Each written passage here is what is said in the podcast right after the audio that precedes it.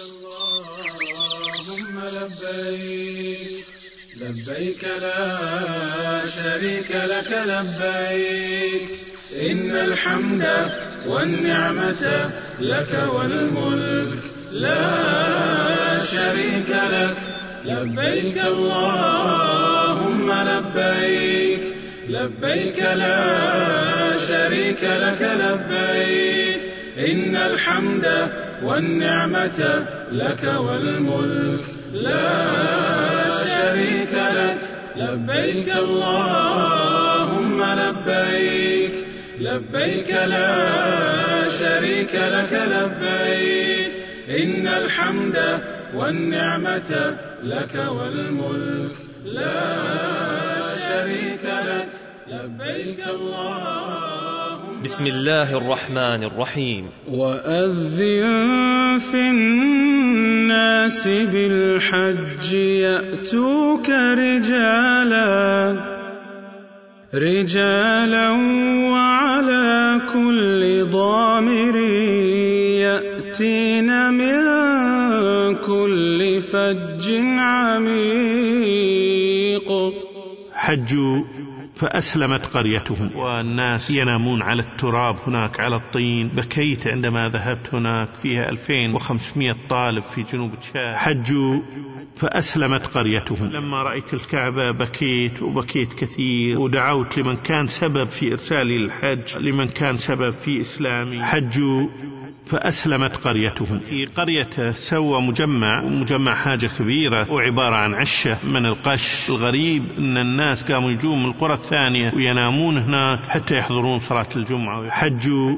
فأسلمت قريتهم. وأسلموا على إيده السنة الأولى ستين ألف واحد. حتى الآن عدد اللي أسلموا على إيده ثمانين ألف. حجوا فأسلمت قريتهم. خلال الثلاث سنوات الأولى أسلمت على إيده 11 قرية. في إقليم دونوكا أسلموا بفضل الله سبحانه وتعالى 317 شخص. فهنيئا لك أيها المتبرع بحج هذا السلطان. الله يجزيك خير. حجوا فأسلمت قريتهم. قال قل لمحمد هو يحفر لك أبار. هذه هدية من عيسى المسيح يسوع لمن آمن فيه. أنت ما عاد تؤمن فيه فأنت مالك ماي. خلي محمد يجي ويحفر لبي حجوا فأسلمت قريتهم. والله أبكاني يا أخوان كيف أنا أرضى أرجع إلى بلدي وأعيش مع أولادي وأكل ثلاث وجبات باليوم وقد أعيش في مكيفات الهواء وأنام على سرير بينما أخواني هنا بحاجة لي وأنا بحاجة لهم حتى أدخل الجنة. أنا بحاجة لهم. أنا بحاجة لهم حتى أدخل الجنة. الجنة. الجنة. حجوا فأسلمت قريتهم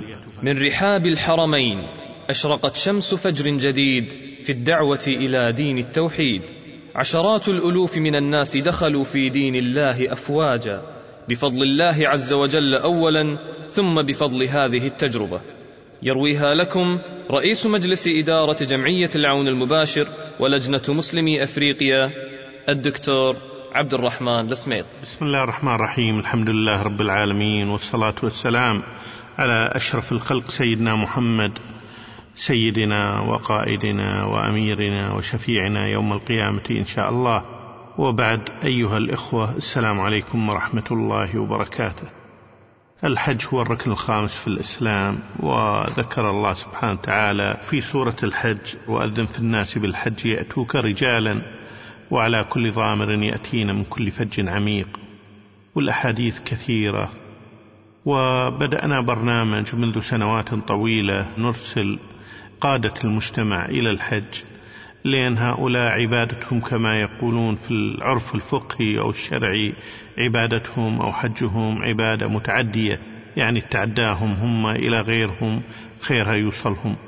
فبهدايتهم يهتدي من خلفهم ويسيرون معهم في طريق الهداية والإسلام وكثير من الحجاج اللي أرسلناهم الحمد لله استطاعوا أن يتكوا بصمات على المجتمعات هناك والحج بالنسبة لنا إحنا هو مجرد رحلة إيمانية. بينما بالنسبة لهؤلاء الأخوة من أفريقيا تغيير منهج حياة بالكامل. عندما يعود من مكة شرف الله ويبدأ في ذكر قصص عن الحج مجرد ذكر القصص وما يرى من خلال رحلة الحج من مساواة وتآخي بين المسلمين آه، قد تساهم في إسلام الآخرين. ورأينا العشرات من هؤلاء الذين أرسلناهم يعودون ويسلم على أيديهم أعداد كبيرة بفضل الله سبحانه وتعالى. خلونا نتكلم اليوم عن نماذج من هؤلاء اللي غير الحج. في حياتهم. واحد اسمه سليمان تنكاري هذا سلطان من السلاطين في جنوب تشاد. والسلاطين هناك عندهم صلاحيات كثيرة. الشيء الوحيد اللي ما بيعمل السلطان هو الإعدام. ما عدا ذلك قد يأمرك بأنك تخلي بيتك ويهدم بيتك قد يضعك في السجن قد يفرض عليك غرامة كذا بقرة أو كذا من المال أو كذا من الرز أو الذرة أو غيره. ولحق أن يسجنك مدة طويلة والحكومة طبعا تقر في ذلك بالعكس هي تدعمه لأن الحكومة أصلا ما تستطيع أن تسير الناس إلا عن طريق السلطان مالهم. ولذلك هي تترك النظام القبلي وحاولت بريطانيا وفرنسا أن تلغي النظام القبلي. هذا ما استطاعت. وكان دائما سابقا يحلون مشاكلهم بدون ما توصل الحكومة. عندهم نظام عايشين عليه من مئات السنين و99% من الحالات يضطر السلطان أن لا يظلم لأن هذا وسيلته وضمانه أن يستمر في الحكم خلونا نرجع إلى هذا السلطان السلطان سليمان. كان قسيس قضى 17 سنة يدرس في مدارس تكوين وتأهيل القسس الكاثوليك. في جنوب تشاد وخلال 17 سنة ما كان هو آه، يعني قلبه مرتاح لما يدرس. فكان يبحث يمنى ويسرى بس مثل يوعان إذا ما أمامه إلا صحن واحد أما أن يأكل أو يجوع. فما عرض عليه أي شيء آخر. إلى أن يوم من الأيام في رحلة من الرحلات الدعوية القوافل الدعوية أنا أذكر أنها كلفتنا 250 دينار أو حوالي 3000 ريال سعودي. القافلة هذه تنقلنا بين عدد من القرى وأسلم بفضل الله سبحانه وتعالى أعداد من الناس وفوجئنا بهذا السلطان يسلم بفضل الله سبحانه وتعالى. عندما أسلم السلطان سليمان دخلنا في دورة ومن عادتنا أن السلاطين ما ندرسهم أمام أتباعهم. يعني لو علمت الوضوء وقام يتوضأ أمام أتباعه ويصلي أمام أتباعه غلط يضحكون عليه أتباعه. فإحنا نعزله ونعزل السلاطين لوحدهم والباقي الناس الوحد. حتى بس نثبت الشخصية هذه المهمة في مكانتها وما نخليه عرضة للضحك عليه لو أخطأ. فبدأنا نعلم الإسلام ورأينا عنده حماس شديد وحرص على تعلم مبادئ الإسلام ويكلمنا الداعية اللي بقى عنده آه، كان يدرس لوحده ويدرس باقي المسلمين الجدد لوحدهم ويحدثني عن حماس آه، سلطان سليمان التنكاري. فقرر الأخوة أن نرشحه لمشروع حج السلاطين وعندنا كثير من السلاطين يحجون أو رؤساء القرى أو رؤساء القبائل. رشحناه وقدر الله سبحانه وتعالى أن حصلنا له متبرع. تبرع له جزاه الله كل خير وأرسلناه للحج بدعم من هذا المتبرع. ويقول عندما ذهبت الحج عرفت الإسلام الصحيح. ما كنت أصدق أني أقف أنا ويقف الملايين معي بنفس اللبس في نفس المكان وأدي نفس الشعائر سواء كنت ملك من الملوك ولا كنت فراش ولا كنت عامل الكل يلبس نفس اللبس يقوم بنفس الشعائر والكل يطوف حول الكعبة ويسعى بين الصفا والمروة. وما في إنسان يقعد يفكر في شيء آخر غير أن يؤدي هذه الشعائر الربانية. فرجع من الحج وقرر أن يصبح داعية ويتفرغ للدعوة وجزاه الله خير من تبرع له. بإرسال الحج لأن كل واحد أسلم على إيده إن شاء الله له فيه أجر. فرجع إلى مدرسة قرآنية اسمها خلوة السلام للشيخ عثمان عبده. أذكر هذه الخلوة في وسط الغابة والناس ينامون على التراب هناك على الطين. بكيت عندما ذهبت هناك فيها 2500 طالب في جنوب تشاد وفيها عدد كبير من النساء لوحدهم ويعيشون عيشة ربانية ما تشغلهم الدنيا أبدا يأكلون وجبة واحدة باليوم ما في أحد عنده مخدة النادر منهم من عنده شيء يفرشه من تحته فجلس عندهم حتى يتعلم المزيد من آه، أمور دينه. المهم السلطان سليمان درس عنده وبدأ يخرج معاه للدعوة وكان يتحرك للدعوة. خلال الثلاث سنوات الأولى أسلمت على إيده 11 قرية. في 14 عشرة 2001 نظم دورة المهتدين من جيب الخاص وجيب خالي ما عنده فلوس. ولكن جزاه الله خير يعني بما توفر له ربما مبالغ بسيطة فلوس ولا هللات ولا شيء من هالنوع. في ستة عشرة 2002 أسس مكتب للمهتدين الجدد يهتم بهؤلاء المهتدين في القرى المجاورة له. ويسوي لهم دورات ويحاول يثبتهم ويدعو الآخرين للإسلام. وبدأ بجمع مساهمات المسلمين.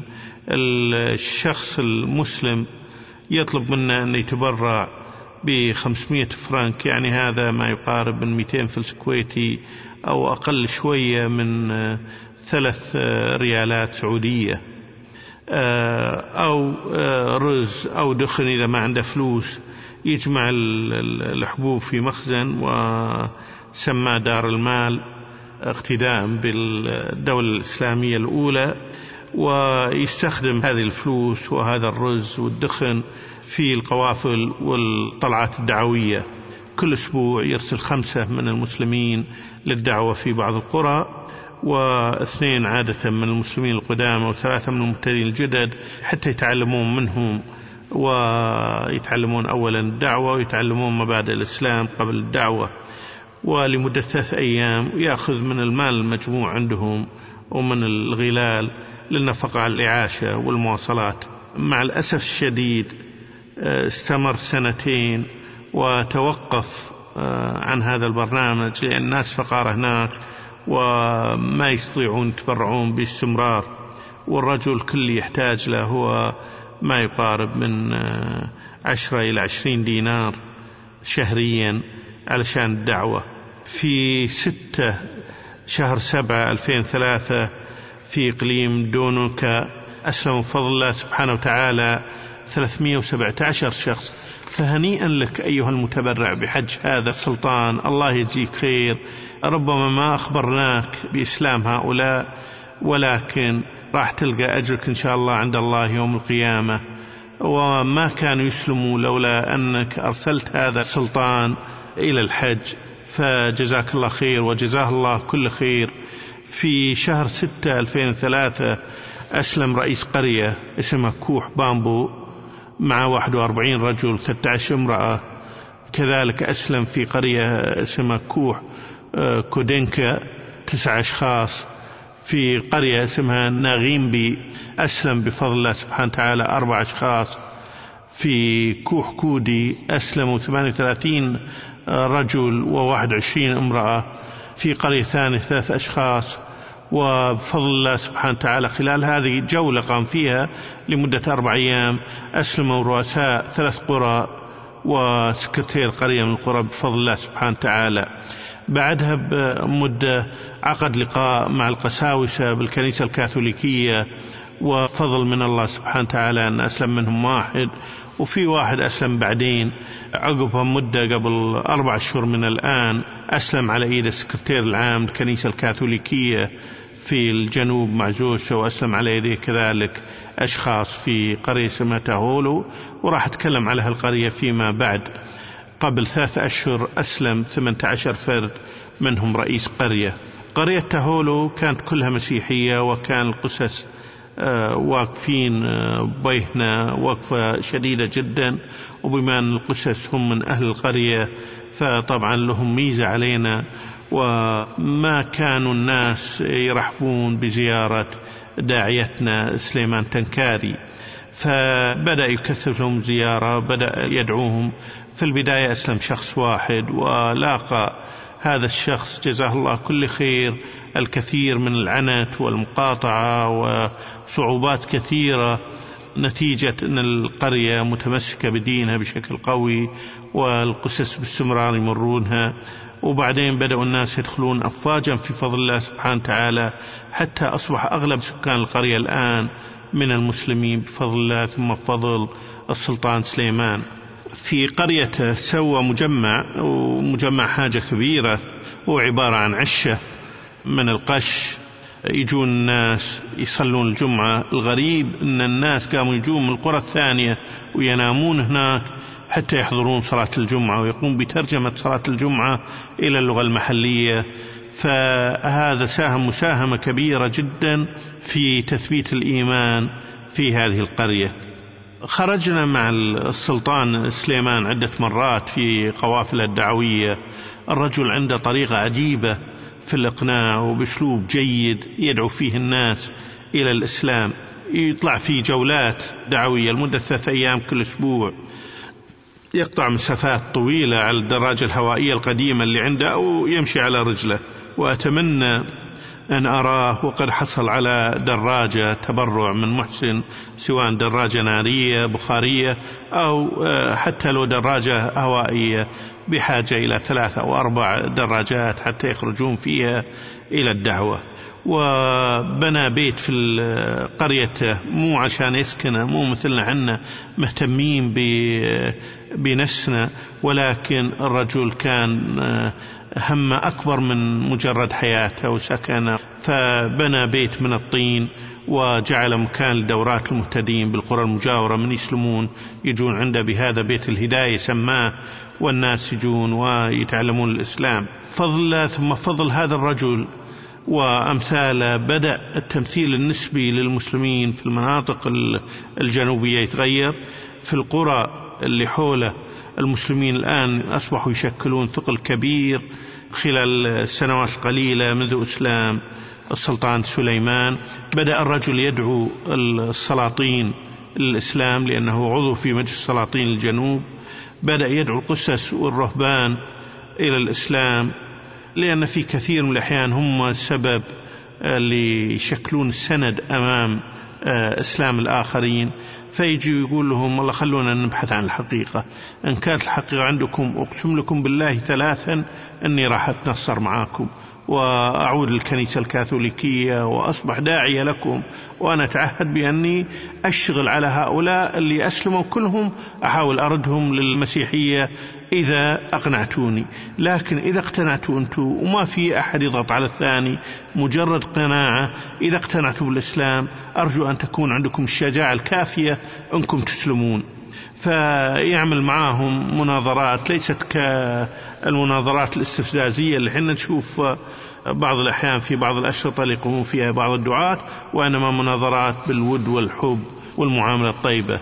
السلطان سليمان الآن ظروف المعيشية صعبة ورغم هذا هو مستمر للدعوة وأتمنى أن أرى من يقوم بكفالته بأربعين دينار شهريا. أو ب 480 ريال سعودي 490 ريال سعودي شهريا. وإذا كان بالإمكان نزوده بمصرف علشان المواصلات والتنقلات والأكل لما يخرج للدعوة. أنا متأكد أن إذا فرغنا السلطان سليمان بإذن الله سيكون ذلك خير كبير جدا للمنطقة. كذلك هناك حاجة مثل ما ذكرت إلى دراجة بخارية أو آه، أربع أو خمس دراجات هوائية للدعاة من المسلمين الجدد اللي أسلموا وثبتوا على الإسلام وعرفوا حقيقة الإسلام أن يروحون يتنقلون بين القرى. وهناك حاجة إلى كتب ومصاحف نطبعها بلغاتهم المحلية ونعقد دورات في المنطقة بإذن الله سبحانه وتعالى. أنا اللي أقول يا أخواني أن بفضل الله سبحانه وتعالى الحج اللي حنا ننظر له على أنه مجرد مثل ما ذكرت رحلة إيمانية بالنسبة لهم تغيير كامل في حياتهم فأنت تعينهم على الثبات فخلونا نحاول نعينهم على الطاعة ونغير حياتهم وحياة من حولهم. وقصة السلطان سليمان هذه القصة رأيت أمثالها مئات خلال 25 سنة الماضية اللي قضيتها في إفريقيا حينما يسمح الإفريقي بالاختيار الحر بدون أي ضغوط ما يتردد عن قبول الإسلام والتحمس له والثبات عليه إذا ترك له الخيار. يثبت ولا ما يثبت؟ نعم يثبت إذا حنا علمناه الإسلام. إذا ما علمناه الإسلام فلا نلوم إلا أنفسنا لأن في احتمال مثل ما أسلم الرجال ممكن يرجع عن الإسلام. القصة الثانية اللي بيذكرها شخص حبيب أعزها نوايد في منطقة نائية في إفريقيا الوسطى في الجنوب الشرقي من إفريقيا الوسطى هو من الشخصيات البارزة في قبائل الأقزام. طبعا هم ما أقزام مثل قصص الأطفال ما نشوفهم إلا بالمكبرة وإنما هم تقريبا يوصلون إلى كتفنا أقل شوي من كتفنا يعيشون حياة بدائية بسيطة جدا. هم وثنيين يعبدون الأرواح. ما يعرفون النقود ولا يؤمنون فيها وحتى لو يشوف الفلوس بالأرض مرمية ما ينحني ياخذها لأن هم يؤمنون بالتبادل التجاري. أنا أعطيك مثلا عسل أنت تعطيني قميص أنا أعطيك الشيء الفلاني أنت تعطيني كذا. المواطنين هم في المنطقة من المسيحيين يستغلون استغلال بشع ويخلون يشتغلون عندهم بالزراعة. يكفون ليل نهار وبالأخير يعطونهم أما حشيش أو شاي. فلذلك تجد الإدمان على الحشيش عندهم نسبة عالية يصيدون بالأسهم المسمومة يطلعون الغابة ويصيدون واللي يصيدونه يجيبونه ويأكلونه. مرات لما يصيدون شيء كبير مثل فيل القرية كلها تنتقل وتسكن جنب الفيل ويأكلون الفيل إلى أن يخلص. كل يوم يأكلون شوية منه إلى أن يتعفن ويخلص.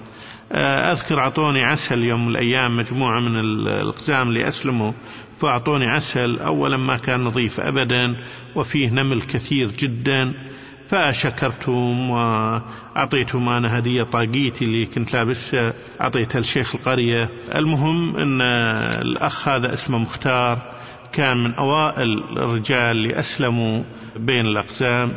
والحقيقة هو من أكبر الأعوان لنا في نشر الدعوة بين قبائل الأقزام كل مرة أروح لأفريقيا الوسطى أروح هناك.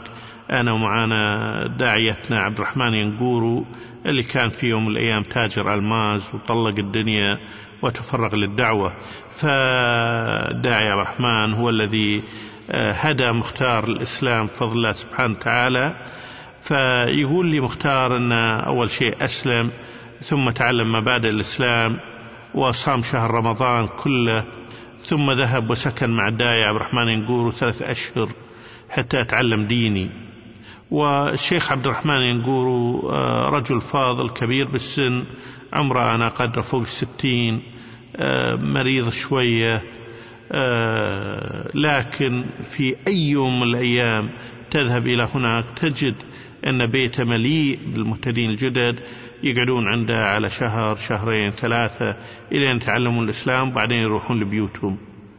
بل إن عنده حرمة عجوز من الكونغو أسلمت وما لقت واحد يعلمها الإسلام فجت وسكنت عنده الحين صار لها عدة سنوات. عنده بنت البنت هذه بنت شخصية كبيرة في الدولة وكانوا أثرياء وكل سنة يأخذهم أبوهم إلى فرنسا. في فترة الصيف لما أسلمت أبوها في البداية حاول يقنعها ما في فائدة هي اقتنعت عن طريق الطالبات المسلمات اللي معها بالمدرسة منعها من المصاريف ماكو فائدة قام طردها ولأول مرة بعد ما كانت تعيش في مثل القصر وكم من العائلات في إفريقيا الوسطى تروح تقضي الصيف في فرنسا. لك أن تفكر في ذلك. أنا شخصيا لا أعرف عائلة وزير من الوزراء أو ثري من الأثرياء اللي يعملها. فمن الواضح أن أقل من القليل البنت بعد ما كانت تعيش بذاك العز عاشت في وسط الشارع في المطر والطين وغيره شاف أحد المسلمين فكلم داعيتنا عبد الرحمن ينقور وعبد الرحمن على فقره ما عنده فلوس ما عنده أكل حق عياله ورغم هذا عنده ثلاثين أربعين واحد يسكنون باستمرار عنده ما بين رجال ونساء نساء داخل مع حرمته والرجال في خلوة. والغريب أن عدد كبير من المثقفين يجون يسلمون على إيد عبد الرحمن ينقورو اللي عنده طريقة عجيبة جدا في الدعوة. أتمنى أني أنا أتعلم منه. يوم من الأيام شفت لي مجموعة من الأقزام وقعدت أكلمهم عن الإسلام. وبعدين قلت لهم أحد يبي يسلم أحد يريد الإسلام فما أحد رد علي. فقال لي الشيخ عبد الرحمن روح للسيارة. رحت للسيارة قاعد أتكلمهم ماكو على ما وصلت للسيارة. ألتفت عليه ولا كلهم رافعين إيدهم. أشهد أن لا إله إلا الله وعبد الرحمن يعلمهم الشهادتين فقلت له يا شيخ عبد الرحمن أنت إيش تعمل؟ أنت ساحر. طيب أنا قعدت ثلث ساعة أشرح لهم الإسلام ما حد أسلم. أنت ما بقيت حتى ثلاث دقائق. قال لي المشكلة أنك بتحاول تشرح لهم أشياء أكبر من عقلهم. اشرح لهم من هو الله سبحانه وتعالى وأن إحنا لازم نعبد الله. إذا هم عرفوا ذلك خلاص يسلمون. المهم حتى لا نبتعد كثير عن موضوعنا. الشيخ أو الأخ مختار يحمد الله ويشكر أن بعد ما عمل الدورة هذه رجع إلى بيته وبدأ يدعو بيت الإسلام فأسلمت زوجته اسمها فآنو. وأولاد الاثنين وتعلم التوحيد والصلاة والعبادات والأخلاق والمعاملات. تعلم كذلك كيف يصطاد الطرائد وشنو اللي حلال وشنو اللي حرام وتعلم كيف يذبح الصيد بطريقة إسلامية لأن هو يبقى من الأقزام ولازم يرجع إلى قريته. أذكر إحنا أرسلناه إلى جنوب تشاد في دورة وطبعا استخراج جواز سفر له. شبه مستحيل فأظن سافر بدون جواز سفر. ودخل إلى تشاد وحضر الدورة وعاد مرة ثانية إلى أهله. يقول لي مختار اللي أنا ألتقي فيه كل مرة أروح إلى أفريقيا الوسطى يقول حنا نعيش في الغابة حفاة عراة. فعلا يعني قد يكون عليهم شوية ملابس لكن أقل حركة تكشف عوراتهم. لا يعرفون لا حلال ولا حرام يعيشون على جمع الثمار من الغابة وعلى صيد الحيوانات وجمع دود الأرض. يهتمون جدا بدود الأرض يأكلونه وهو وجبة رئيسية وكذلك يجمعون العسل. بعد إسلامه تغيرت حياته رجع إلى قريته وبنى بيته من طين. كان في السابق مثل ما ذكرت يبنون من أوراق شجر الموز وكل شهر شهرين تنتقل القرية من مكان إلى مكان فهو سكن في قال أهلا راح أبقى هنا وأي واحد يسلم خلي يقعد معاي. الخير إن شاء الله من الله سبحانه وتعالى. الخير ما هو بالانتقال من مكان لمكان. كمان عندهم عادة إذا مات أحد في القرية يحرقون البيوت كلها وينتقلون إلى مكان آخر. وطبعا ما عندهم أثاث لا فراش لا أواني للطبخ لا شيء. حتى العسل اللي أعطوني إياه ملفوف في ورق شجرة ورابطينه بألياف أشجار وأعطوني إياه. أذكر أن بنينا مسجد لهم. وطبعا جنجنون الكنيسة. أن الإسلام بدأ ينتشر بينهم والحمد لله الآن عدد المسلمين يزيدون عن ألف بين الأقزام وهم سكان المنطقة الأصليين لأن كان غير المسلمين يتهموننا بأن إحنا أجانب. طيب إذا عبد الرحمن سميط أجنبي فهناك الآلاف من أبناء أفريقيا الوسطى ممن أسلموا وحسن إسلامهم عبر مئات السنين الماضية. فهؤلاء ناس أصليين لا عندهم أي واحد مسلم معناها أجنبي. الآن ما يستطيعون يقولون عنا أجانب لأن أغلب الناس اللي بيسلمون هم من الأقزام. فيقول لما أخبرني داعية لجنة مسلمين إفريقيا وجمعية العون المباشر أن تقرر إرسال الحج بيت الله الحرام أنا ما صدقت. وترددت مدة أخبر زوجتي وأولادي وقريتي ولا لا. وطول هالفترة هذه وأنا شايل الهم في بالي ما كنت طبيعي. ولاحظ كل الناس اللي حولي لاحظوا إني أنا مو طبيعي. قاموا يسألون خير يا مختار. إيش المشكلة؟ وأنا في البداية أقول لهم والله ما في شيء وما بالأخير اضطريت اني أخبرهم بالحقيقة. طبعا أنا ما صدقت إني أنا راح أسافر إلى مكان بعيد جدا مثل مكة. أنا العاصمة ما رحت لها إلا بعد ما أسلمت. ما شفت مدينة من المدن إلا بعد ما أسلمت. الحين يطلبوا مني أركب طيارة. فلما حانت ساعة الحقيقة وشفت الطيارة بالمطار طلبت من الدعاء أن يهتمون بأهلي لو طاحت الطيارة في ومت لأن مالهم مالي غيري. رحت الحج ما صدقت اللي شفته بعيني. مئات الألوف يلبسون لبس موحد. ما في فرق بين هذا وذاك. كنت أنا خايف كوني من الأقزام أن الناس يقعدون يطالعوني ويستغربون مني. لكن الحمد لله كان كل واحد مشغول بإداء الشعائر. لقيت فيهم الأحمر والأصفر لقيت اللي عيونة صغيرة واللي عيونة بارزة واللي عيونة غايصة واللي يقول آه، حمدت الله وشكرته أني وصلت لهالمكان. مشاعر ما أستطيع أني أوصفها. لكن لما رأيت الكعبة بكيت وبكيت كثير. ودعوت لمن كان سبب في إرسالي للحج ولمن كان سبب في إسلامي. ها أنا الآن في بيت الله الحرام أمام الكعبة المشرفة فرفعت يدي بالدعاء أدعو بالهداية لأهلي وقومي والأقزام كلهم إن الله سبحانه وتعالى يهديهم إلى الخير. يقول لما رجعت إلى أهلي لم يصدقون فعلا أني أنا رحت لمكة ورديت. وزرت الديار المقدسة في الحجاز. يقول قعدت أكلمهم وكل ليلة يجتمعون الأقزام عندي عند المسجد لأن فيهم ناس غير مسلمين فما أقدر أعمل الدرس داخل المسجد. أقعد على دكة بنيناها حول المسجد والناس من حولي وأحدثهم عما رأيت في الحج من غرائب وعجائب بالنسبة لهم. وأتمنى مثل ما الله سبحانه وتعالى سخر لنا أحد المحسنين في بناء هذا المسجد أن تبنى مدرسة لأن الكنيسة لما شافت الناس بدأوا يدخلون الإسلام بنت لنا عشرات المشاريع حتى من بين المشاريع قاموا ببناء 200 بيت. ووزعتها على الأقزام واشترطت شرط واحد أن لا تكون مسلم. يعني تكون وثني ميهم تكون مسيحي ميهم أيا كان نعطيك بيت مجانا. لكن إذا مسلم مالك حق. بنت مستشفى قريب من عندنا ونفس الشيء. تعالج أي إنسان من الأقزام مجانا. لكن إذا أنت مسلم ما في لك مجال للعلاج. آه، بنت مدارس أشكال وألوان بنت مشاريع كثيرة. وكل هذا من أجل أن تبعدني أنا وأخواني اللي الله هدانا الإسلام عن طريق الخير. نعم أنا فقير ولكني فخور بديني ومعتز بهذا الدين وأنا متأكد أن يوم من الأيام راح الله سبحانه وتعالى يقول لي ذلك المحسن اللي يبني لي المدرسة القرية واللي يبني المستوصف وغيره. ورغم المغريات الكثيرة جدا اللي أشوف أن المسلمين الأقزام يتزايدون يوم بعد يوم بفضل الله سبحانه وتعالى.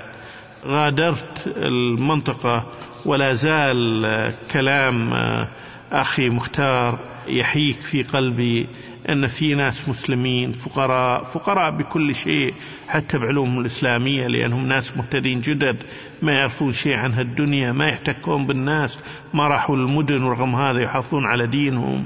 رغم كل المغريات في كينيا في قبيلة من القبائل الوثنية اسمها قبائل الماساي هم معتزين كثير بدينهم يحبون دائما يلبسون ملابس حمراء ويشقون أذانهم ويحطون ثقل في الأذن كل ما كبر كل ما كان مدعاة للفخر. فتصل الأذن إلى الكتف يأكلون الميتة ما يذبحون. يعيشون على سرقة الأبقار على شرب الدم وحاجات ما يزرعون يعيشون على الرعي. أسسنا قبل عشرين سنة مركز لأيتامهم مركز الهدى في مدينة كيجادو على بعد حوالي سبعين أو ثمانين كيلو جنوب العاصمة نيروبي. وكان في 120 يتيم بنينا هناك مسجد ومدرسة ودار أيتام مستوصف. الحاج مالك ماغوي أسلم عام 95 قبل عشر سنوات. عندما زارنا أحد الإخوان السعوديين وكان أستاذ في الجامعة ووديناه إلى قرية من القرى وكلمهم فأسلم أخونا مالك. وبدأ مالك يتعلم مبادئ الإسلام في مركزنا يجي عندنا ويدعو أبناء القبيلة وشيوخ القبيلة إلى الإسلام. وهو نفسه ما يعرف شيء عن الحج إلا ما سمع من أحكام قليلة جدا من الدعاة. عندما أخبرناه أن تم ترشيحه للذهاب إلى مكة إلى الحج وتبرع من إحدى المحسنات بكى مثل الطفل وقال شلون أنا أروح للحج وأنا ما أفهم شيء من الحج؟ وبعدين الحج مكان بعيد جدا ما هو مكان قريب. فأخبرت شيوخ القبيلة عندي آه، برغبتي أني ناوي إن شاء الله أروح الحج. فيستغربون لأن السفر العاصمة اللي تبعد 75 كيلو عندهم حاجة كبيرة يستعدون لها أيام طويلة فكيف الحج؟ ويسألون يقولوا كم بعيدة هذه مكة؟ أبعد من العاصمة أبعد من 75 كيلو. طبعا هم ما يفهمون له قال لهم والله آلاف الكيلومترات. المهم أن الرجل ذهب للحج وعاد وكان دينموا في الدعوة بفضل الله سبحانه وتعالى وأسلموا على إيد ناس كثيرين.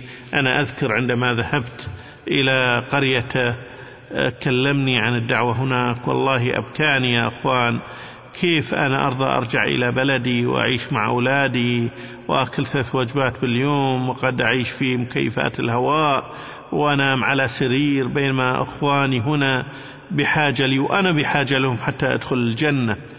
يعني شعرت بالألم الشديد كيف يحصل هذا؟ وأنا ما أساعد إخواني هناك رغم أن إحنا حطينا داعية وضعنا داعية لإخواننا في قبائل الماساي والأهم من الداعية أن أيتامنا اللي تخرجوا من دار الأيتام بعد ما قضوا 12 سنة من عندنا بعضهم تفرغوا للدعوة تماما وبدأوا ينتقلون من قرية إلى قرية ينشرون الإسلام وحتى أسلمت ثلاثين قرية بفضل الله سبحانه وتعالى.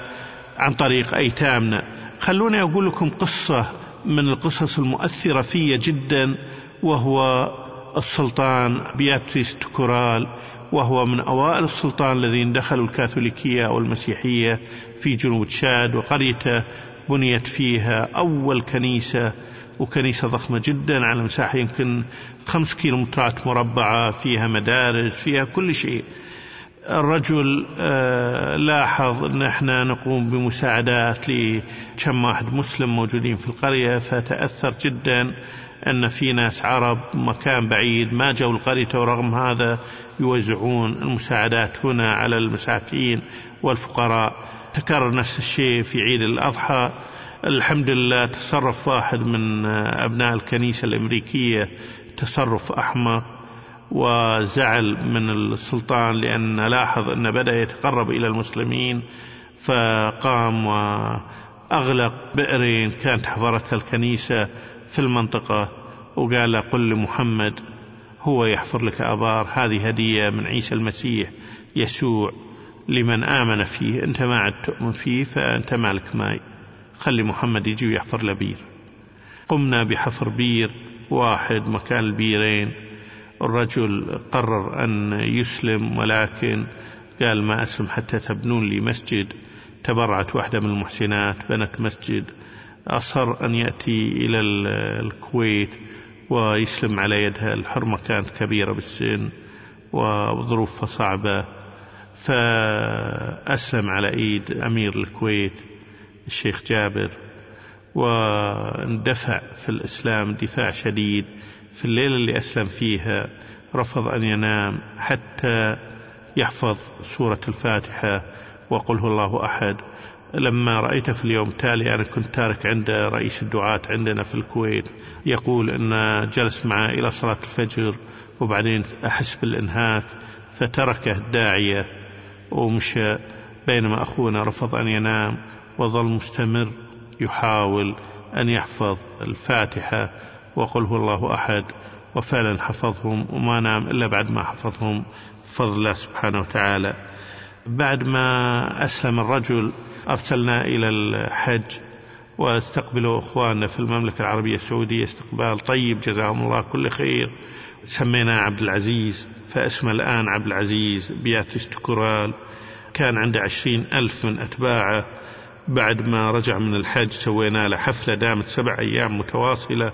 ننشر فيها الدعوة وأسلموا على إيده في السنة الأولى ستين ألف واحد.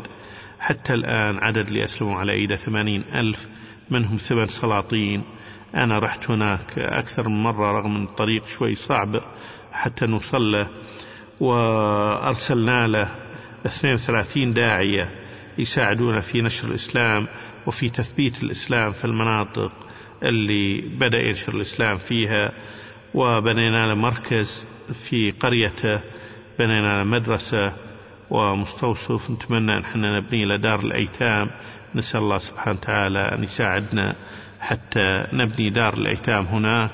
والرجل أصبح الآن هو زعيم المسلمين في جنوب تشاد. ووجدت أنا عشرات ممن أسلموا على إيده من قيادي القوم والناس الطيبين. اللي نسأل الله سبحانه وتعالى يثبتهم لأن هم بدورهم راحوا بدأوا ينشروا الإسلام في القرى اللي هم يتبعونها. وأنا أتوقع أن لو بنينا دار الأيتام عنده وكفلنا هؤلاء الأيتام ما أشك أن بعد عشرين سنة الخريطة السكانية ونسبة الأديان ستتغير إن شاء الله خلال العشرين سنة القادمة مثل ما حصل في خبرتنا في ملاوي وفي كينيا وفي غرب أفريقيا وغيرها. عندما كنا نبشر الناس بأن تم اختيارهم للحج وحصلنا على تبرع لهم كثير منهم ما يصدقون هذا. داعية من دعاتنا اسمه محمد الأمين نياغادو في غامبيا. يقول أنا أشتغل مع لجنة مسلمي إفريقيا من حوالي عشر سنين كان يشتغل قبلها في الدعوة صار له أربعين سنة. ويدرس الناس أن الحج فرض على المسلم وأنه واجب ولكن هو نفسه ما حج في السابق ولا يفكر أنه يحج لأنه ما ممكن براتب بسيط ثلاثين دينار ولا أربعين دينار كويتي يستطيع أن يؤدي هذه الفريضة. فيقول لما ذكروا لي أني أنا راح حج طبعا كنت فترة ما متزن. هل معقولة أن فعلا أنا بروح الحج؟ أكيد أن في حاجة غلط أو أن الإخوان بيضحكون معي أو يمزحون معي أو شيء من هذا النوع. إلى أن تأكد الرجل فراح المكتب وعملنا حفل له ولأهل قريته. طبعا جونا ناس كثيرين من أهل قريته ما يصدقون يسألون والله صحيح أن الشيخ محمد الأمين راح يحج؟ فنقول لهم نعم يروحون جون بدالهم غيرهم. لأن كمان ما يصدقون بهذا الخبر. أن يحج داعية من دعاة القرية أو رجل من رجال القرية. يقول ساعة الطيارة وشفت عظمة الخالق.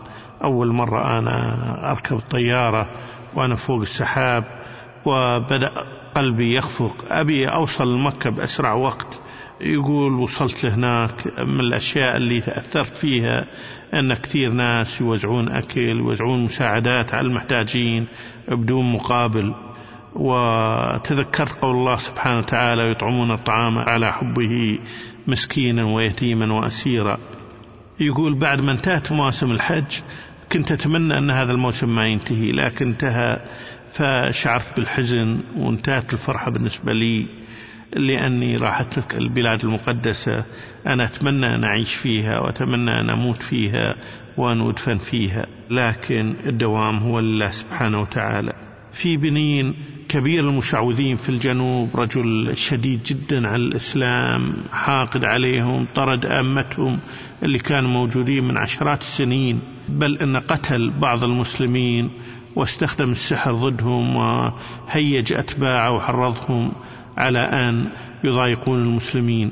واستطاع أن يطرد عدد كبير من المسلمين من المنطقة. بعضهم أصروا على البقاء والحمد لله بعد جهد جهيد من الدعوة في منطقته وطردنا هو كم مرة ولكن عن طريق الهدية وعن طريق الكلمة الطيبة دخل في الإسلام بفضل الله سبحانه وتعالى.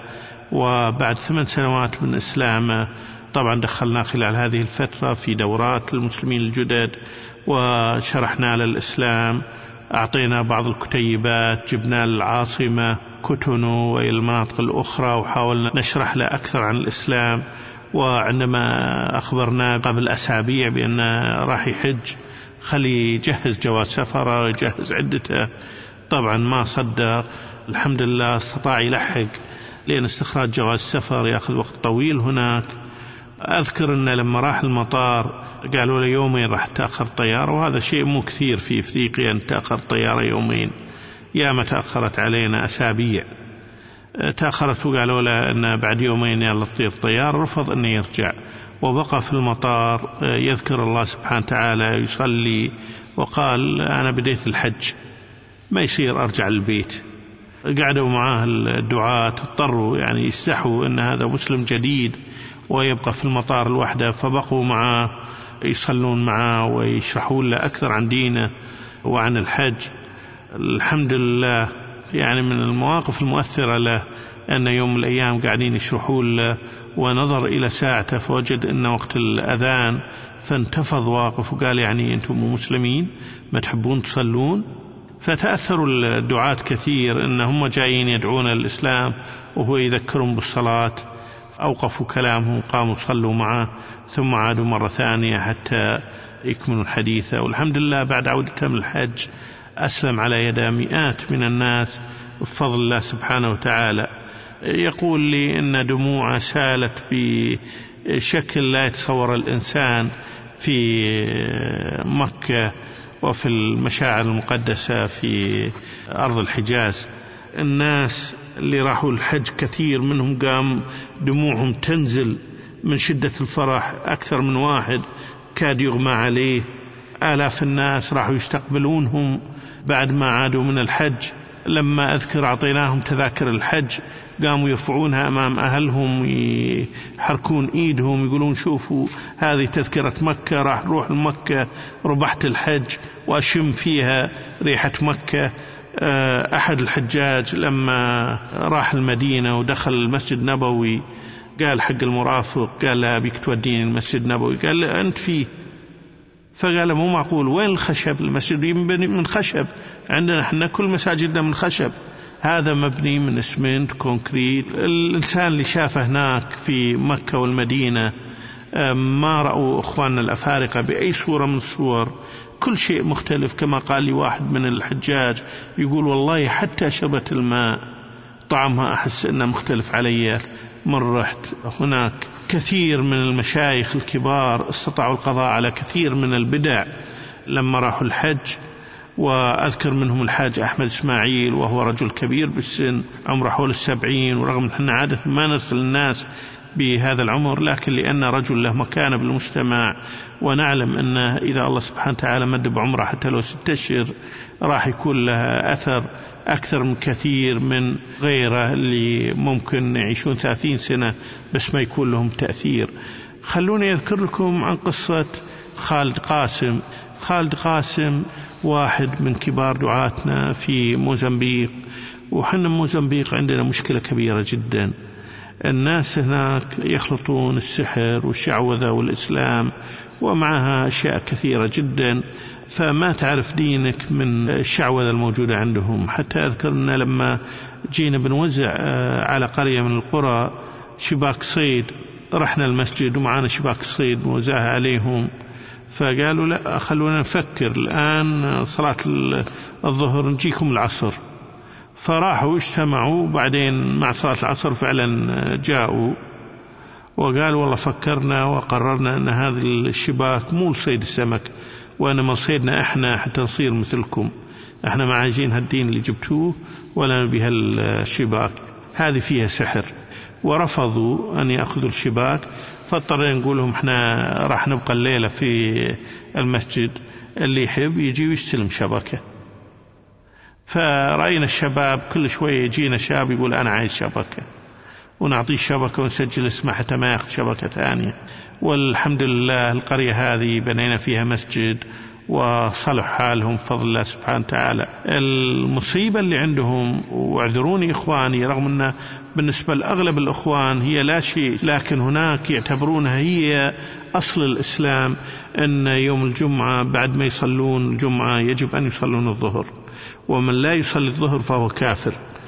طبعا في فقهاء يقولون بجواز صلاة الظهر بعد الجمعة لكن أن توصل إلى حد الكفر هذا ما قال فيها أي إنسان عند ذرة من علم في الإسلام. فالمهم أن حنا نبهنا على دعاتنا يا جماعة لا تناقشون هذا الموضوع لأن هؤلاء أخوة فارقة عقليتهم غير وما نريد نثيرهم علينا. يوم من الأيام واحد من الدعاة فلتت منا كلمة وقال والله هذه غير موجود لا في كتاب الله ولا في سنة النبي صلى الله عليه وسلم. ولا في سيرة الصحابة رضوان الله عليهم ولا التابعين. فهذا شيء آه، محدث. آه، ما نقول لكم إحنا إن حرام تصلون. صل ما تشاءون. لكن آه، ليس واجبا. انتشر الخبر على مليونين شخص في المقاطعة أن لجنة مسلمي إفريقيا جمعية العون المباشر دعاة لا يصلون الظهر بعد الجمعة ويقولون هذه بدعة. فمنعنا من آه، إلقاء الدروس سحب كل الأولاد من مدارسنا. منعنا من آه، إمامة الناس في الصلاة.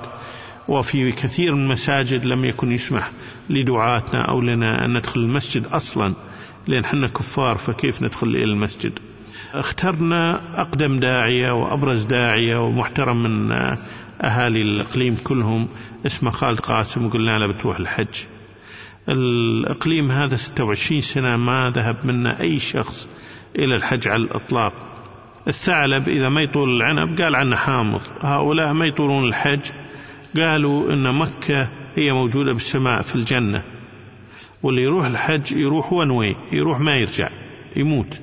وعندهم اعتقادات كثيرة باطلة حول الحج يطمنون نفسهم فيها لأن ما يستطيعون يروحون الحج بسبب فقرهم.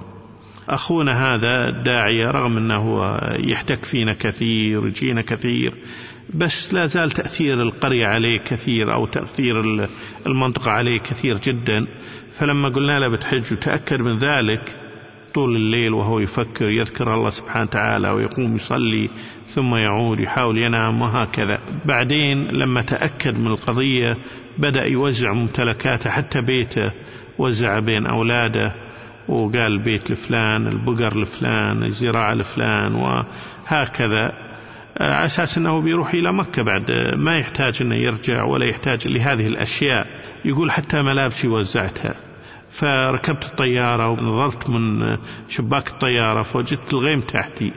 قلت والله صدقوا أهل قريتي وأهل منطقتي فعلا أنا رايح إلى مكة في الجنة لأن الأرض تحتي والغيم تحتي. يقول وصلت إلى مطار جدة فوجدت الناس كلهم لابسين أبيض. فقلت ما شاء الله دخلت الجنة ونزل وقبل أرضية الجوازات البلاستيكية. أساسا أنه دخل الجنة. يقول كلمني أنا ضابط المسؤول عن الجوازات. يقول والله ما درت لبال ولا رديت عليه ولا أعرف أرد عليه. وذهبنا إلى مكة. شفت وألا كلها جبال جرداء ما فيها شجرة. قلت يا ويلي ويلا كيف أعيش أنا هنا؟ آه الرسول صلى الله عليه وسلم حدثنا أن الجنة فيها وفيها وفيها. الحين شجرة واحدة ما موجودة. كيف راح أكل؟ كيف راح أشرب؟ راح نموت من الجوع في الجنة. يقول لما حطوا الأكل شفت أكل أنا ما شفته بحياتي. قلت يا سبحان الله هل جبال الصخر فيها الأكل أشكال وألوان؟ قال الفاكهة والله ما رأيت من ألوان الفاكهة. قلت ليش إحنا أرضنا كلها أمطار كلها مياه وأرض طيبة وما فيها حجارة وما نطلع منها الأشجار هذه والفاكهة هذه؟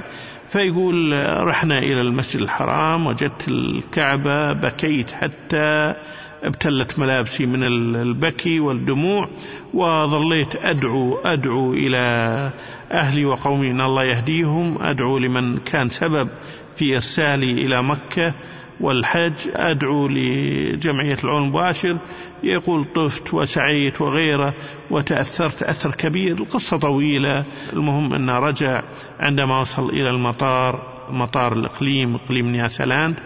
كان ثلاثين ألف واحد يستقبلونه. من كل الإقليم جايين يرحبون فيه وأنا رحت زرته بعد ثلاث أشهر وكان الناس لا زالوا يأتون من مسافات 200 و 300 كيلو بعضهم مشيا على الأقدام لأن لا يصدقون أن في واحد جاء من مكة ولا زال حي يرزق. ومن الطريف أني كنت أشوفهم أول ما يجون يروحون يلمسونه وبعدين يشلمون. فسألته قلت له ليش يلمسونك؟ فقال هم بيتأكدون هل أنا شبح؟ ولا فعلا آدمي رجع من مكة حي يرزق؟ من الأشياء اللي ما كنا نحلم فيها أن الله سبحانه وتعالى يسر لنا كان كل وفد يجي يسأل سؤال تقليدي أهل مكة يصلون الظهر بعد الجمعة ولا لا؟ طبعا هؤلاء بسبب جهلهم هم ما يعرفون قال الله وقال رسوله ولا يفهمون الأحاديث ولا يفهمون أي شيء من النوع. عندهم فعل أهل مكة وقولهم أهم. فيقول لهم والله ما صلوا الظهر بعد الجمعة. فقالوا إذا والله جماعة لجنة مسلمين إفريقيا على حق. وقبلونا في المساجد وأرسلوا أولادهم من جديد لنا. والآن عندنا أمة كثيرين في مساجد إقليم نياسا بفضل الله سبحانه وتعالى ثم بفضل قيام الداعية خالد قاسم بالحج هناك. وأخبرني أن حتى بعد مرور سنة لا زال الناس كانوا يأتون ويزورون ويتكلون. فعلا هو حي. الشيخ يعقوب داعية من دعاتنا يقول أن لما أخبرت بأني راح أروح إلى مكة لم أصدق وبدأ أفكار كثيرة تأتي في مخي. هل فعلا راح أروح ولا لا؟ يقول الرجل المهم أني ركبت الطيارة أشوف الغيم تحتي. فقمت أصرخ. يعقوب يسبح بالهواء. يعقوب في الهواء.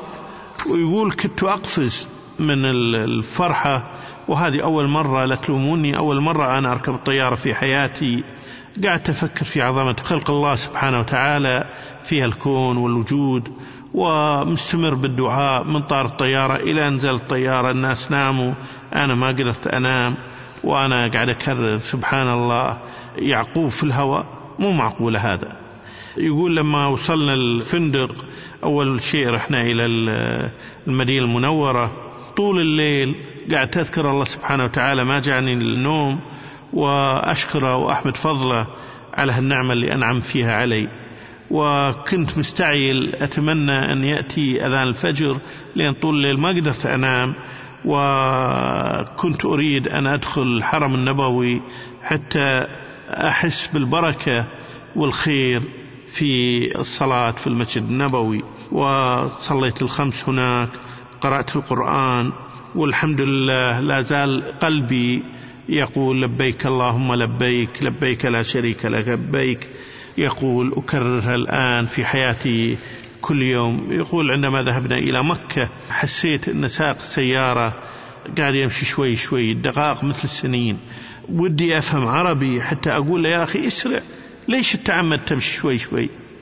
يقول إخواننا السعوديين السواق هناك يطيرون طيران لكن بالنسبة لي هذا ما كان كافي. كنت عايز أني يروح بأسرع وقت. يقول حتى عندما وصلت إلى مكة قلت ربما أنا ميت الآن ماني حي. فهل لجنة مسلمي إفريقيا؟ ضحكت علي وهمتني بأني راح أحج. ما كنت أصدق اللي قاعد أشوف عيوني قمت مرة أضحك مرة أبكي. قمت أتلمس رفاقي بالسيارة حتى أتأكد أني أنا مو حلمان ولكن هذا علم مو حلم مثل ما يقولون وأن الجماعة ما ضحكوا علي. وفعلا حسيت بربعي. قال عندما وصلنا لمكة نزلت من سيارة تاكسي ونسيت شنطتي وأغراضي. أنا مستعجل بشكل ودي أطير طيران إلى الكعبة لولا أن اللي معاي قاموا يصرفون علي يعقوب تعال شيل أغراضك. فيقول شلت أغراضي ورميتها في الغرفة وما كنت مهتم لأي شيء آخر سوى أن أذهب إلى الكعبة المشرفة وأكحل عيني فيها وأقبل الحجر الأسود. ولولا أن ربعي صارخوا علي لضاعت شنطتي وضاعت ملابسي. قال أنا ما يهمني المهم أني أشوف أنا مكة وأشوف المسجد الحرام. والحمد لله أني أنا رحت هناك شربت ماء زمزم سعيت بين الصفا والمرو وكنت دائما أثناء السعي وجهي تجاه الكعبة فيقول دعمت وصدمت ناس أكثر مما أحصيهم في ذلك اليوم وسبب لي كثير من المضايقات لكثرة الناس الساعين وكثرة الناس اللي أصدم فيهم لأني أخشى أن تختفي الكعبة من ناظري وأنا أريد أن أنهل من رؤيتها تشبع عيني من رؤيتها أرتوي من النظر إليها كثر ما أقدر. فهذه أمثلة من قصص ذكروها الحجاج. الحاج عندما يذهب يعود وهو إنسان غير الإنسان اللي راح يبدأ في العمل في الدعوة وينشر الإسلام بفضل الله سبحانه وتعالى على أهل منطقته بفضل الله سبحانه. ويلتزم. أنا مثل ما ذكرت لكم عن المشعوذ الساحر اللي الله سبحانه وتعالى هداه للإسلام وأرسلناه الحج وأسلمت قرى كثيرة على يديه. مثل هذا الرجل هو أغلب الحجاج اللي راحوا هناك. الكل يقول أتمنى لو عشت في الحرمين الشريفين ما أتمنى أن أعود إلى أهلي مرة ثانية. الغالبية العظمى والكل كان يعجز عن التعبير عن فرحته ويذكرون أنهم رأوا عالم آخر مختلف جدا عن العالم اللي كانوا يظنونه أو العالم اللي هم عايشين فيه. وكلهم عندهم تصميم على الدعوة إلى الله سبحانه وتعالى. وكلهم عندهم عزم أن يبيع نفسه وما تبقى من عمره لصالح الدعوة الإسلامية. فلله الحمد والشكر على ما أنعم فيها علينا عن طريق هؤلاء الحجاج الذين نتمنى أن نرى المزيد منهم إن شاء الله في كل عام. كل سنة يسلم عندنا العشرات من الأخوة من السلاطين والشيوخ القرى والشيوخ القبائل. القصص أكثر من أن أحصيها. بالنسبة للحجاج أمامي أنا عشرات القصص لكن الوقت ضيق. ويداهمنا بس أحب أقول لإخواني اللي يحب يدعم واحد من القياديين في إفريقيا لأن يذهب إلى الحج. تكلفة الحج سابقا كانت من 500 إلى 850 دينار الآن زادت من 800 دينار إلى 1300 دينار. إذا أرسلت واحد ما تدري كم واحد يسلمون على إيده وأنت شريك له إن شاء الله في الأجر بإذن الله. وقف الحاج كان سابقا 7500 دينار الآن رفعناه إلى 10000 دينار أو 125 ألف ريال سعودي. تستطيع أن تدفع مرة واحدة نستثمر المال ونحافظ على رأس المال والريع ماله. سنويا إحنا نرسل واحد من المسلمين من القياديين وخاصة من المسلمين الجدد إلى الحج ويرجع عادة في الدعوة الإسلامية. نسأل الله سبحانه وتعالى أن لا يحرمنا وإياكم من الثواب والأجر إن شاء الله في إدخال الناس الآخرين إلى الإسلام. والرسول صلى الله عليه وسلم يقول لأن يهدي الله بك رجلا واحدا خير لك من الدنيا. والسلام عليكم ورحمة الله وبركاته. سرنا وسارت ركابهم حجوا فأسلمت قريتهم وسيكتب لك بإذن الله تعالى من الأجر مثلهم. للتواصل والاستفسار هاتف رقم ثمانية ستة ستة ثمانية ثمانية ثمانية. والسلام عليكم ورحمة الله وبركاته.